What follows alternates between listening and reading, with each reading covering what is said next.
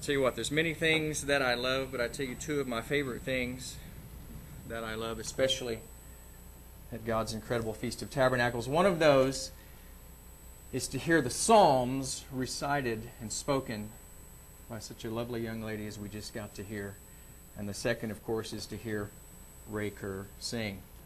It's nice to have Ray here. I don't get to see Ray, but I think I've been seeing Ray a little bit more in Tulsa, and I'm very excited to see Ray. Well, I'll tell you what, you can travel, you can make your preparations, but it's not until you see the faces,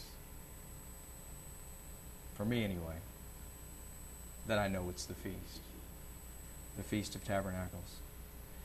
I met Dale Murphy and I met a lot of you four years ago. And there's something comforting about Dale Murphy, as, as you might know.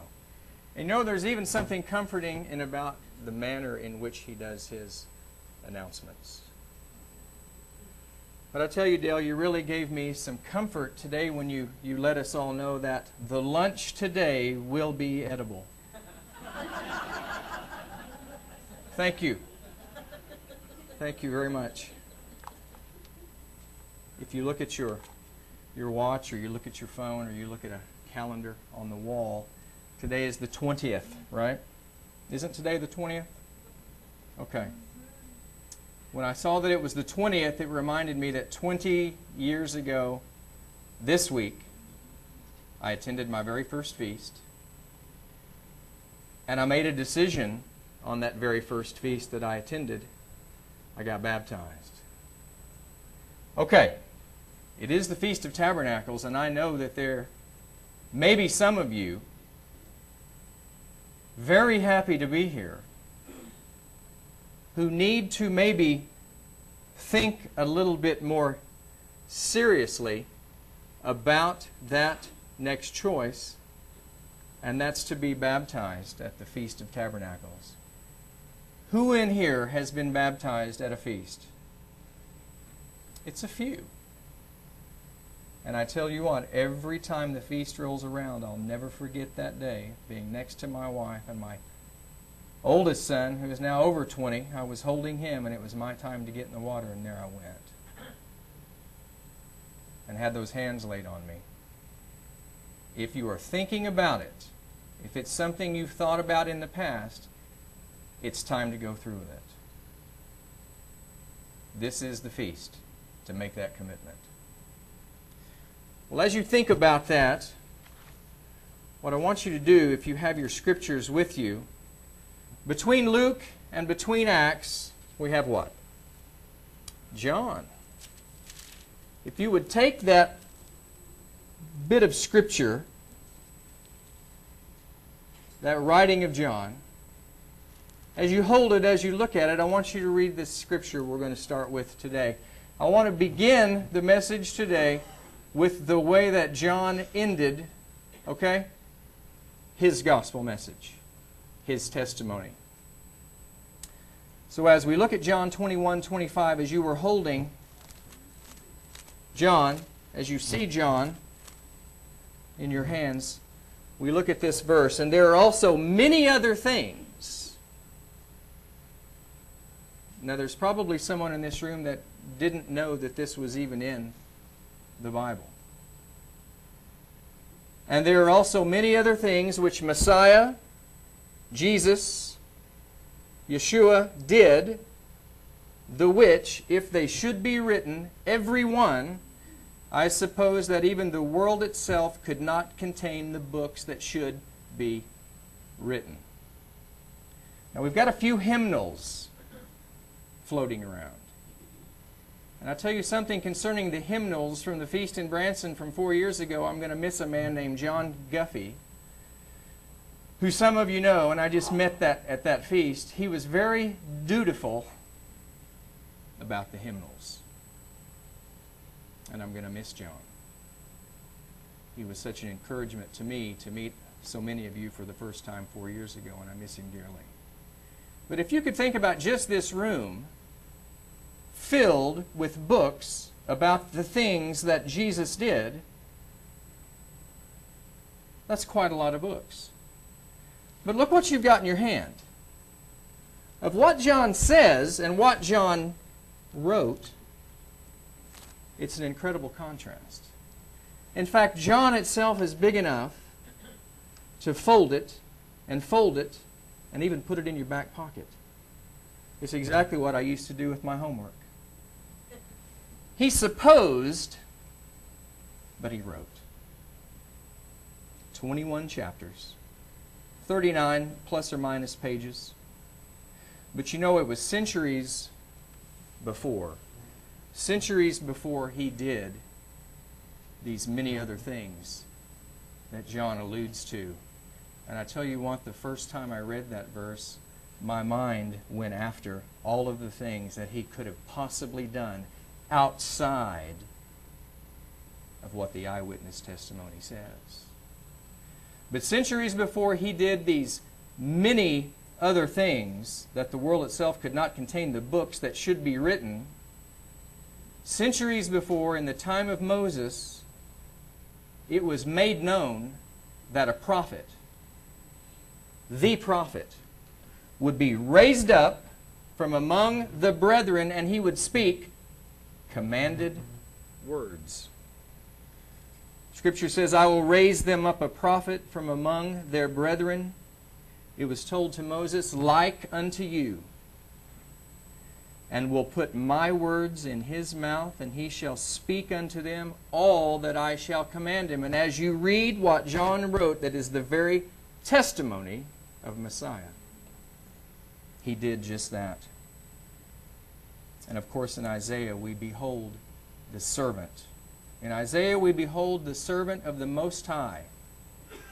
And Isaiah writes that the servant of the Most High, he will be, he will deal prudently. He will deal prudently. He will be exalted. And he will be very high. Because I say amen, I say hallelujah. Yes, the child's been born and even greater. The Son's been given. And thinking about a lyric from what Ray just said, the rhetoric of government. What have we heard, what have we learned from the Feast of Tabernacles is that the government one day will be what? Upon his shoulder. Praise God, rhetoric will be gone. And the government will be where? It's why we're here. It's what we anticipate. And praise God, like Ian said last night, thy kingdom come. Because if we think that if we could just get the right man in the right office, things could change, it's futile. Things will only change when the government is upon his shoulders. Now you have the canon of Scripture before you. There are the apocryphal books, those books of the Apocrypha, and we even have the Qumran and the Dead Sea Scrolls. But when you think about what John wrote, when you hold it, it doesn't take up much room either. And you know you've probably got several, several versions. And in your room, if you're staying here or staying wherever you are, there very likely is one in the drawer of your room. Because every time I travel, every hotel, motel that I check into, the first thing I do is I go open up that drawer and I say, yep, the Gideons are all over it. And no matter where you go, wherever your wanderings take you, if you stay in a hotel or a motel, you can turn to Psalm 19 and understand that the Torah teaching, the instructions, the doctrine of the Most High is perfect converting, restoring, and, return, and restoring and returning your soul. I've asked a few people this question over the last few weeks just to get a response, and I say, What does your mind do when you think of everlasting to everlasting? Can you think about everlasting to everlasting? I know when I think of everlasting, I do something like this. Okay, I can't. But I'm going to say this is everlasting to everlasting. If we look at everlasting past, okay? And you think about a certain point in time, a very incredible, remarkable point in time, that I am that I am revealed himself and then he wrote. He wrote upon two tables of testimony, tables of stone. And how did he do it? With his very finger. Two tables of testimony, tables of stone. And according to the pattern that was revealed unto Moses, according to that pattern that was revealed unto Moses, those two tables, they didn't take up much room either. And they were placed in that ark to be borne upon the shoulder. Now we understand from tabernacles past, and I'm sure we will continue to deepen our understanding from tabernacles future, that the world itself, what John talks about not being capable of holding all of the books that should be written of all the wonderful things that Messiah did. But we understand that the world itself, creation, was spoken into being. Let there be, and it became. Then it was Adam, right? Made in the image of Elohim, formed, dust of the ground, formed, two nostrils were formed, and then the breath of life blown into those freshly formed of the dust nostrils. But I want you to think about something. Creation spoken into being, Adam formed, of the dust of the ground. But when we think about the fact that God Almighty wrote in the enormity of possibility from everlasting to everlasting of anything, of all the things that He could have written, it still continues to amaze me and thrill my heart and mind that He wrote personally the words of the covenant. I want you to think about that. In the enormity of possibility of what the Most High could have written when He did, He wrote the words of the covenant with His very finger.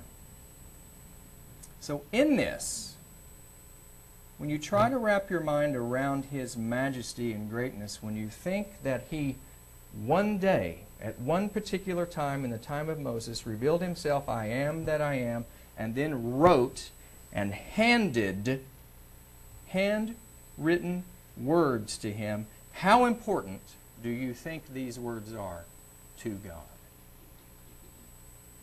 So the next thing is how important are his words to each one of us?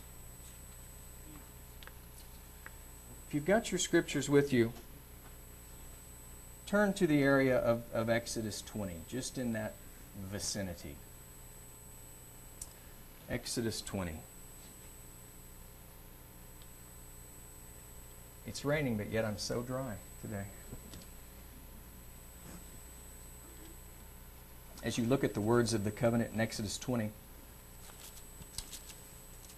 really what I want to do today is I want to just focus on one word.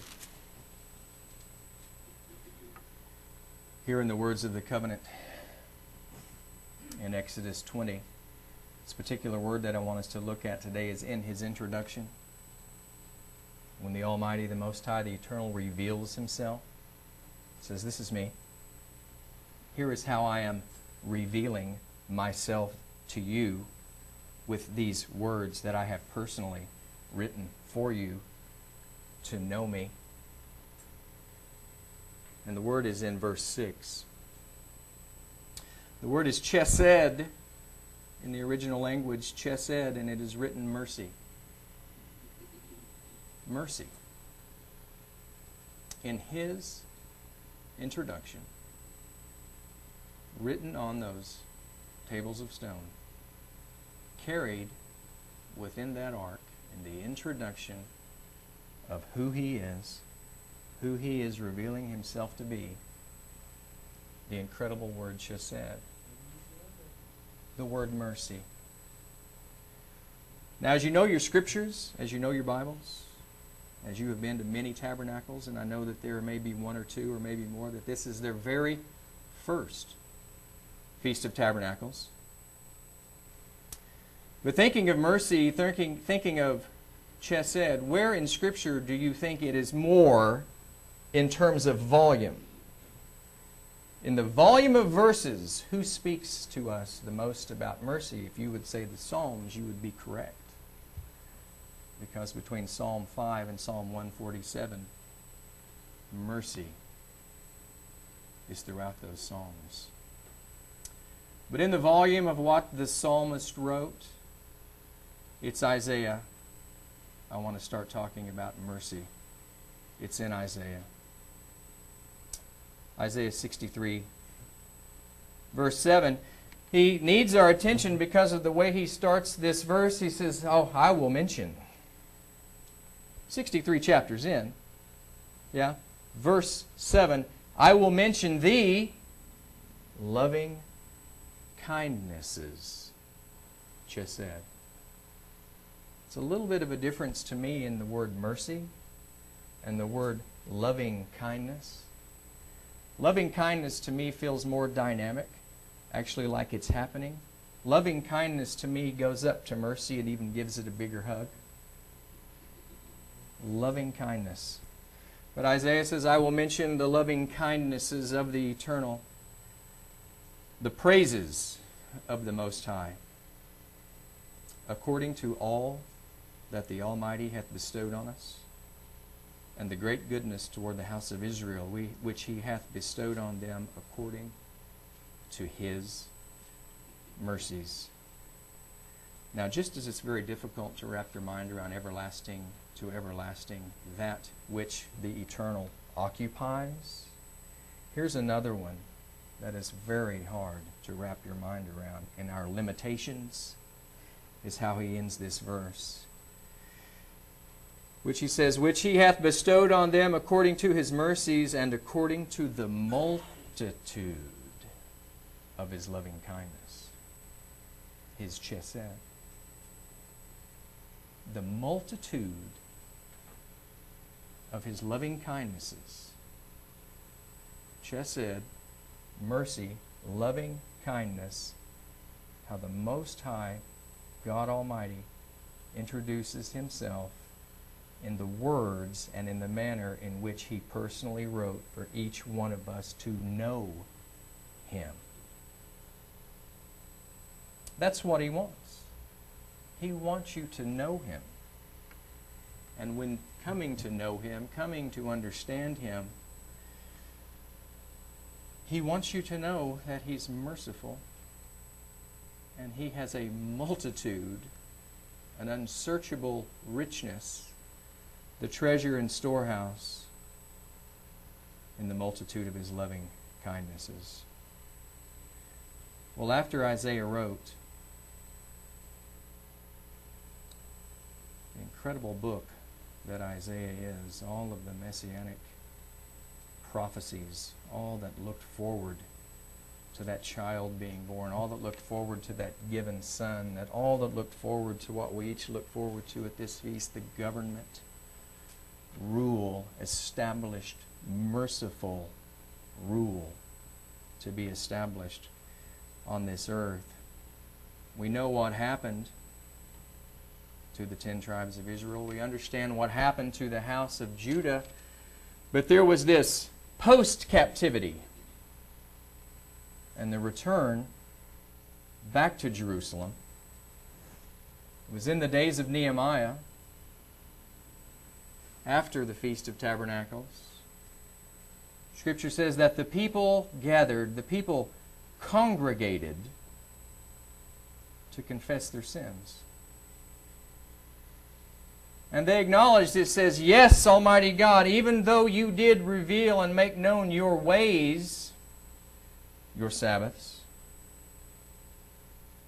the Torah teaching, the instructions, the principles of life, even though he fed them, even though he provided drink, he provided everything in the abundance of his provision, which is in the multitude of his tender mercies.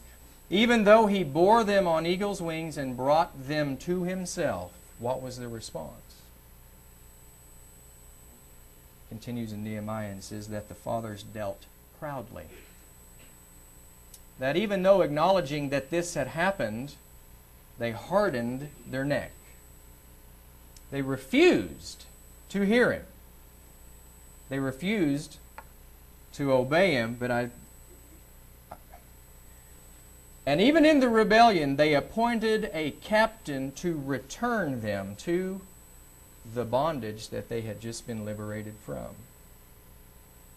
It's not enough that the neck's hardened. It's not enough that we're not even going to listen to you. It's not enough that we're not even going to think about obeying to you. But you know what we're going to do?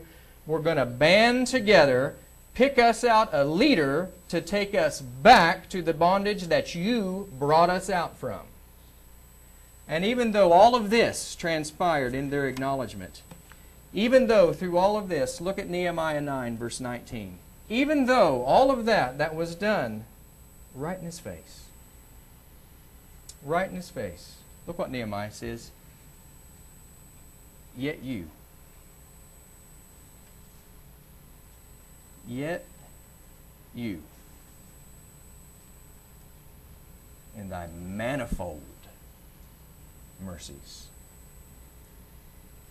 He forsook them not in the wilderness. The pillar of the cloud departed not from them by day to lead them in the way, neither the pillar of fire by night to show them light, and the way wherein they should go. Okay, this will be the first of a threefold cord that's unbreakable. Nehemiah 9, verse 19. In his mercy, manifold, multitude of. What's he say? It's what Messiah said. He's not going to depart from you. He's not going to forsake you.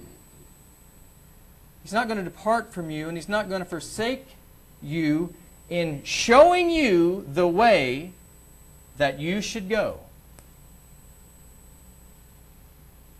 So, whatever we do, whatever happens, if interest is lost in the revelation of the restorative path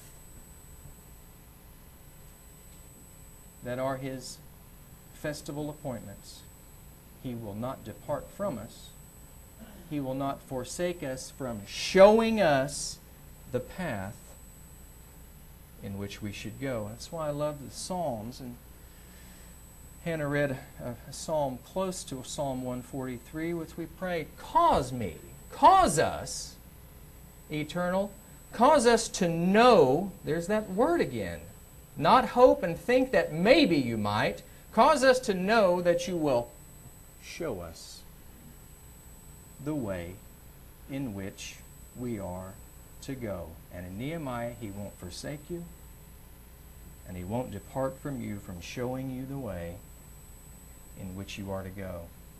Number one, Nehemiah 19. Number two, Psalm 25:10. Psalm 25:10. Speaking of his loving kindness. All the paths of the eternal are what? Somebody. Mercy. Chesed. All the paths are mercy and truth. But notice what he says in Psalm 25:10. Mercy and truth unto such as keep his covenant and his testimonies. Well, this takes us right back to the third in the words that our God wrote himself when we look at Exodus 20, verse 6. Exodus 20, verse 6, showing mercy, unto thousands of them that love me and keep my commandments. Showing. Okay, mercy, loving kindness, shown to thousands of them that love me and keep my commandments. But the question is, what about mercy shown to those that don't? Showing mercy unto thousands that. But what about mercy shown unto those that don't? Now, when you think about the kings of Israel and you think about the kings of Judah, most are familiar with King Ahaz. And to say that King Ahaz followed in the ways, followed in the path of the kings of Israel, that which was perpetuated and started by Jeroboam, then going through all of that, to say that Ahaz walked in the way of the kings of Israel, that's a very mild descriptor of all of the things that we can read and know that Ahaz did. And he reigned for 16 years. Then it was Hezekiah, cleansed the temple, restored the temple worship, kept the Passover, kept the double portion of unleavened bread. And to say that Hezekiah was just a reformer is another mild descriptor. And he reigned for 29 years. And we've all heard of Manasseh. It was his turn. Manasseh was a rebuilder of what his father, the reformer, destroyed. Because it was time for the ways of granddad, Ahaz, to be reinstated during his rule. In the life of Manasseh, let's look at 2 Chronicles 33 and verse 10.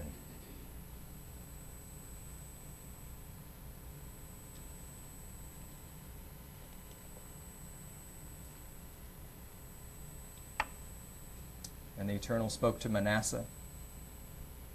Did you get that? And the Lord spoke to Manasseh. And he spoke to his people. Here we go. What happened? But they wouldn't listen, wouldn't hearken. Now, see, the next word, wherefore, is the wherefore for not hearkening. It seems as though there at times is a wherefore if you do hearken or if you don't hearken, if you do hear, if you don't hear. There comes that word wherefore. In the case of Manasseh, not just Manasseh, it's the people. Wherefore the Eternal brought upon them the captains, the captains of the host of the king of Assyria, Esarhaddon, this particular king of Assyria, which took Manasseh among the thorns, bound him with fetters, and carried him to Babylon. The old King James, in this instance, is the third mild descriptor because what the NIV says concerning Manasseh was they put a hook in his nose bound him with bronze shackles, and took him to Babylon. In fact, at dinner last night, I had a little time to spend with Mr. Houghton, comforting Dale Murphy. We talked about this a little bit, among other things, but in Bullinger's Companion Bible, there's a, a footnote that he makes concerning this that it was Esarhaddon, the king of Assyria, and there was a monument that has been found recording what he did. And in the monument, the hook is not in the nose, it's through the lips. That's pretty rough. And all of that came about behind the word wherefore. But what prompted the wherefore, okay? Because wherefore, it's a merciful word. But in the abundance of his mercies, what did he do? Manasseh, people. But what did the people do? Same thing. I don't want to hear any of that. In fact, I don't want to hear any of that anymore, and we're going to band together, appoint ourselves a captain. And you know what? We really, with a high hand, want to go back to the bondage you brought us out of. Dot, dot, dot. Wherefore? Now, having a hook in your nose, it's trendy. having a hook in your lips, it's trendy. But being shackled and chained and carried off to Babylon, doesn't matter how trendy you are, that's one thing you do not want. But see, unlike Ahaz, unlike Ahaz, who in the time of Ahaz's distress, he continued to trespass even more. When the heavy hand came on Ahaz, his hand went up and he trespassed even more. But Manasseh, Manasseh, when he was in affliction, verse 12, when Manasseh, when he was in affliction, he sought out, he sought out God Almighty. Notice, he humbled himself greatly before the God of his fathers and prayed unto him. Hooked and chained and deported, he sought him out. He humbled himself greatly. And he prayed to him. He prayed to him. I'm thinking that with the example of Hezekiah, it wasn't the first time that he prayed to God, but it was probably the first time in a very long time because Manasseh reigned for a long time. But notice what happened. In seeking him out, in humbling himself, and praying unto him, he was entreated of him. Why? Chesed, mercy, loving kindness. He heard his supplication, and this is fantastic, and brought him again to Jerusalem into his kingdom. Brought him again to Jerusalem and to his kingdom. He brought him back. How do you describe that? If you had one word to describe this, it's the covenant word, chesed. It is the covenant word found in the words of the covenant, written how? By his very finger, revealing who he is in a word. This is his loving kindness. So the question I have, what does this exhibit concerning our Father? What does this exhibit about our Father? Okay, how about this? In mercy, in his chesed, it's a beautiful word, in his loving kindness, remember the title of the message? In his mercy, there is room to return. In his mercy, there is room to return. But I have to say, in the words of Isaiah, you better seek him while he may be found. In his mercy there is room to return, but you better call upon him Okay? While he is near. You're at the Feast of Tabernacles. I assume you think he is very near. In his mercy, there is room to return because in his mercy, Manasseh knew. He knew. What did he know? It's what we say we know. That the eternal Most High God, He is God. Showing mercy unto thousands of them that love me and keep my commandments. All the paths of the Most High are mercy and truth unto such as keep His covenant and His testimonies. And in His mercy there is room to return. Manasseh was restored, and what did he do? He returned. Boy, it was a long road. But in the life of Manasseh, you can say, Praise God that he did. He did something Ahaz did not do. And that in that affliction, in that condition, what did he do?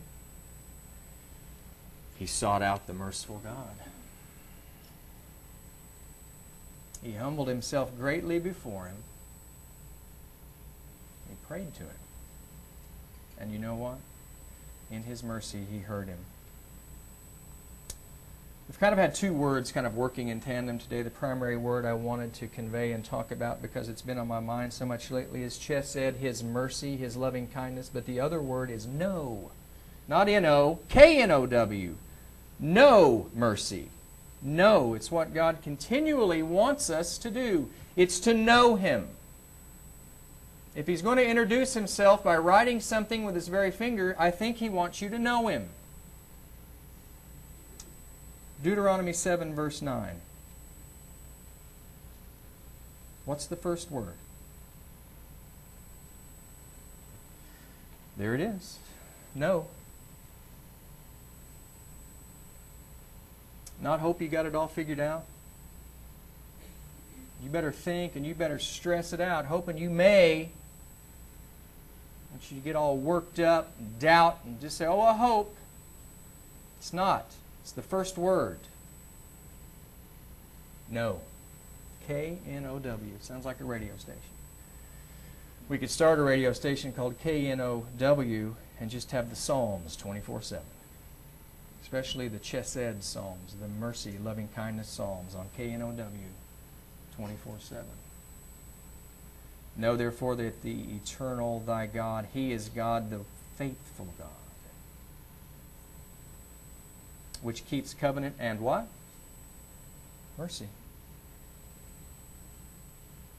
Keeps covenant and mercy with them that love him and keep his commandments to a thousand generations. But notice, that sounds wonderful. That sounds wonderful. I hope it doesn't sound like something that you say, well, yeah, maybe one day I'll get round to that mercy.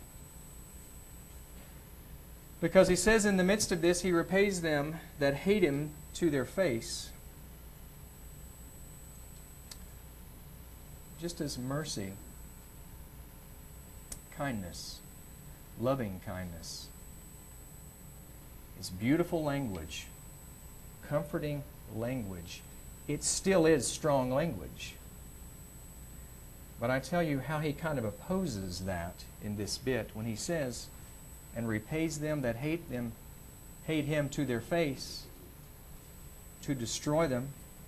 He will not be slack to him that hates him. He will repay him to his face. That's very strong language. Because when the mercy is out there for you to seek after, to find, and to know who it is that's offering the loving kindness, he's very serious that if you don't, As we continue in this part of Deuteronomy. You shall therefore keep the commandments and the statutes and the judgments which I command you this day to do them. There's that wherefore again.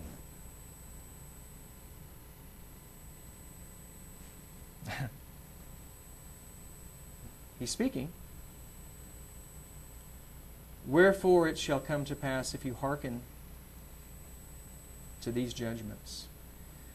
And keep and do them that the Lord thy God will keep, shall keep unto you the covenant and the mercy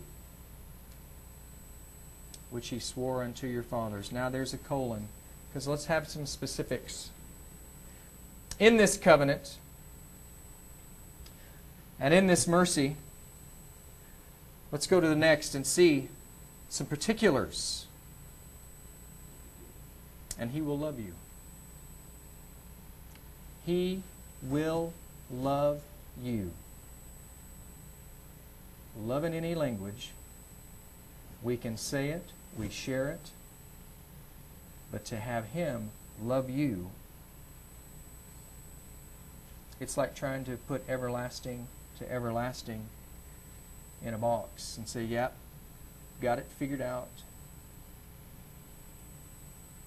That's incredible. He will love you and bless you, multiply you. He will also bless the fruit of your womb and the fruit of your land, the corn, the wine, your oil, the increase of thy kind, and the flocks of your sheep, and in the land which he sware unto your fathers to give you. Last bit, last bit. Let's go one more, Brian.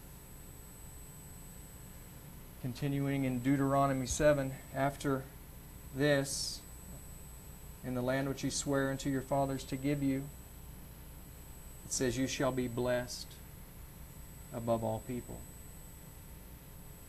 And it all started after wherefore, and what did he say? I'm going to love you. I'm going to love you. I have mercy. I have loving kindness.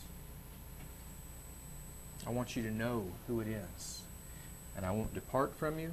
I won't forsake you from showing, for showing you he will never depart from us, never forsake us from showing us the way that we should go. And he continues to do that. Hearken, hear, acknowledge, call upon him, seek him, humble yourself, pray to him, accept the greatest thing you could ever have in this earthen vessel is having His mercy actualized in your life. To where it changes everything that you are, everything that you think, and just basically you at the core to please Him in everything you think about, everything you say, and everything you do.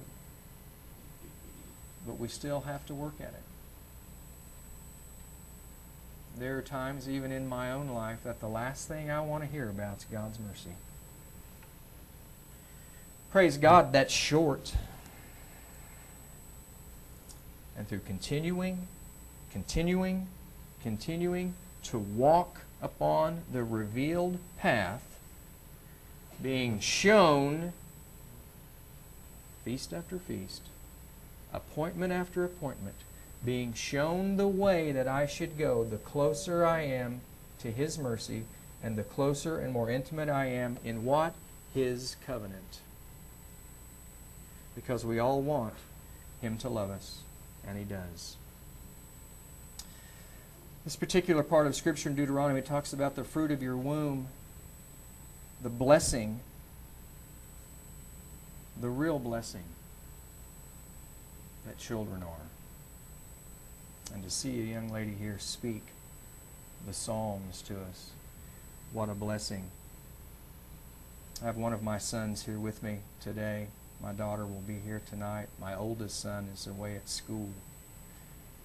But the next bit of scripture I want us to look at begins with my son. So I'm going to have my son come read it because I just like the way he says it.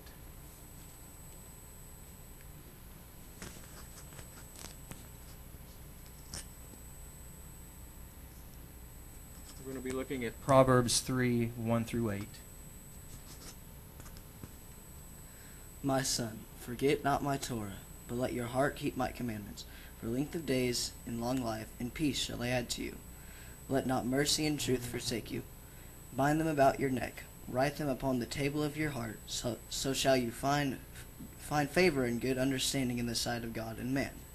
Trust in the Most High with all your heart, and lean not unto your own understanding. In all your in all your ways acknowledge Him, and He shall direct your paths. Be not wise in your own eyes. Fear the Almighty, and depart from evil. It shall health, it shall be health to your navel and marrow to your bones. All right, I love that particular part about let not mercy and truth forsake you because what does the psalmist say? That all the paths of the Most High are what? Just that mercy and truth. Solomon comes around and says, Let not mercy and truth forsake you.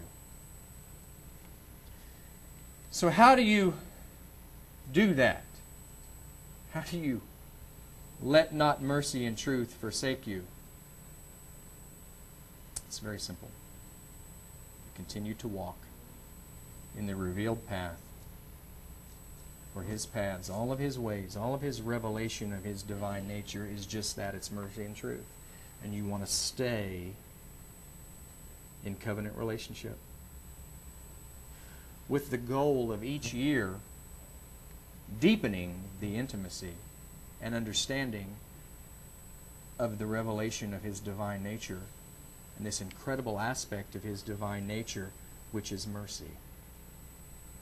Living in that mercy. All right, let's close in Micah. Let's close in Micah. If you have been thinking about making that commitment, deepening that relationship, taking that next step in which your life will never be the same, whatever you're waiting for is something that needs to be prayed about and asked to be removed because you want to be in merciful covenant relationship with your Maker. We've looked at a lot of scriptures today, and there are so many more we could have gone to. But it's just this idea of that how he introduces himself, how he made himself known, how he revealed his ways unto Moses and that of all of the things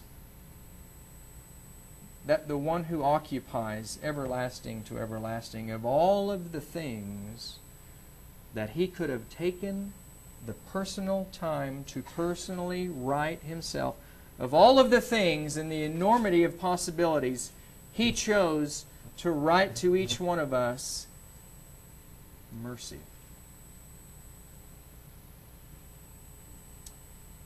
And you have to remember that he wrote it twice, right? Because Moses was a little upset when he carried down the first set. Micah 7, verse 18 says, Who is a God like unto thee?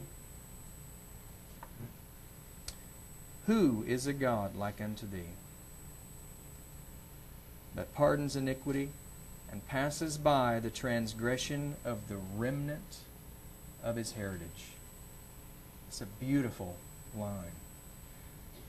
When he shows mercy unto thousands of them that love him, and to read in Micah, and passes by the transgression of the remnant of his heritage. He retains not his anger forever, because he delights in. It's rather obvious now? He delights in mercy. All right, we've looked at mercy being room to return, but I think the take home, think about, is if we go back one chapter, or the final verse of the day. Let's go back one chapter to Micah 6, verse 8. It's really a good way to end this message because he's shown us. He's shown us for a very long time. He hath shown thee, O man, what is good, and what does the eternal God Almighty require of you?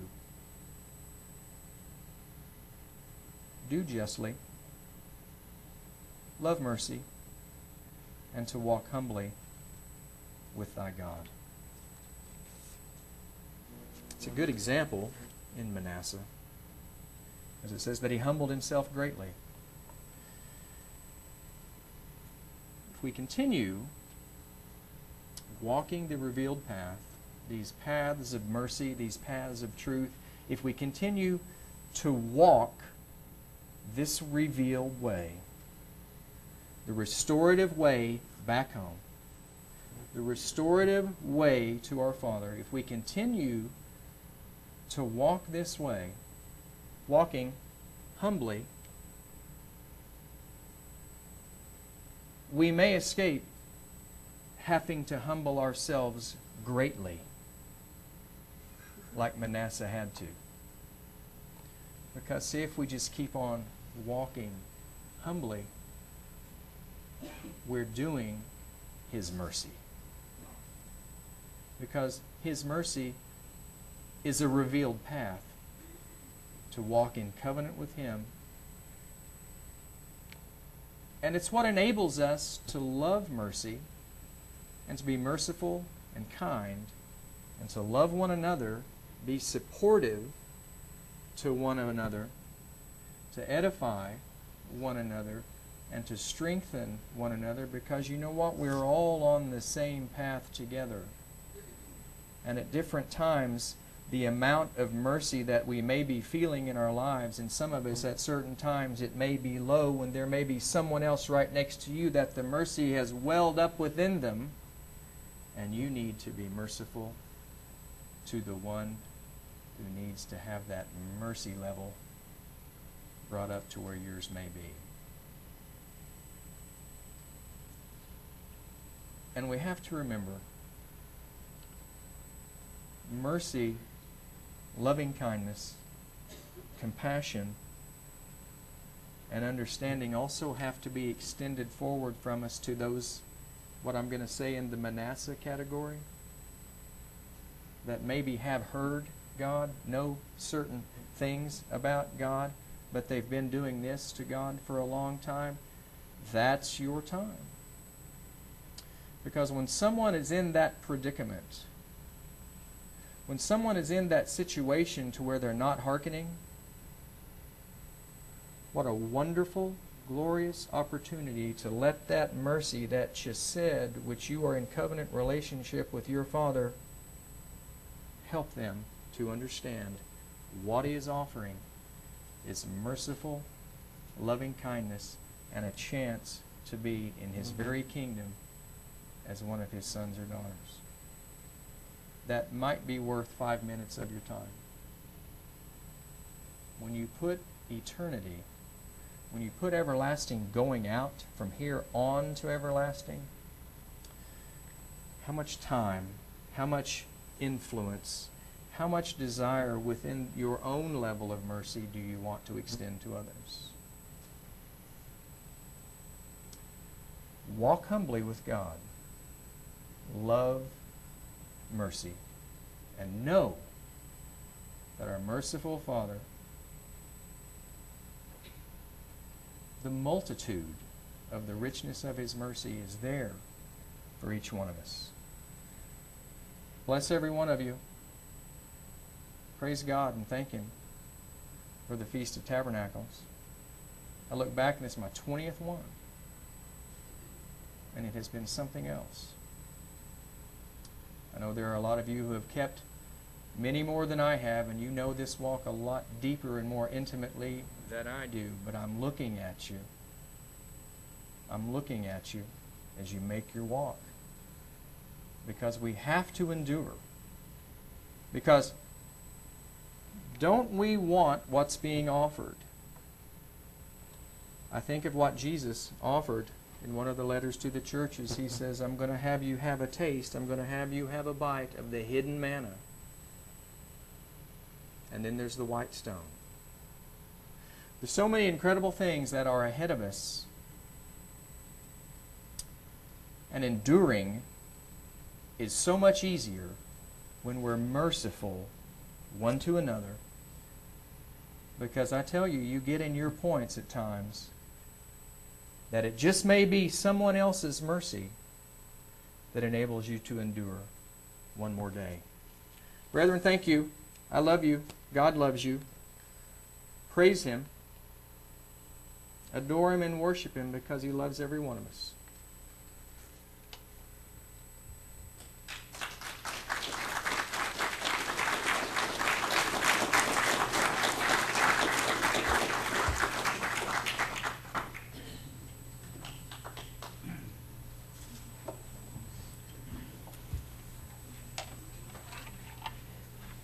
Thank you, Ron.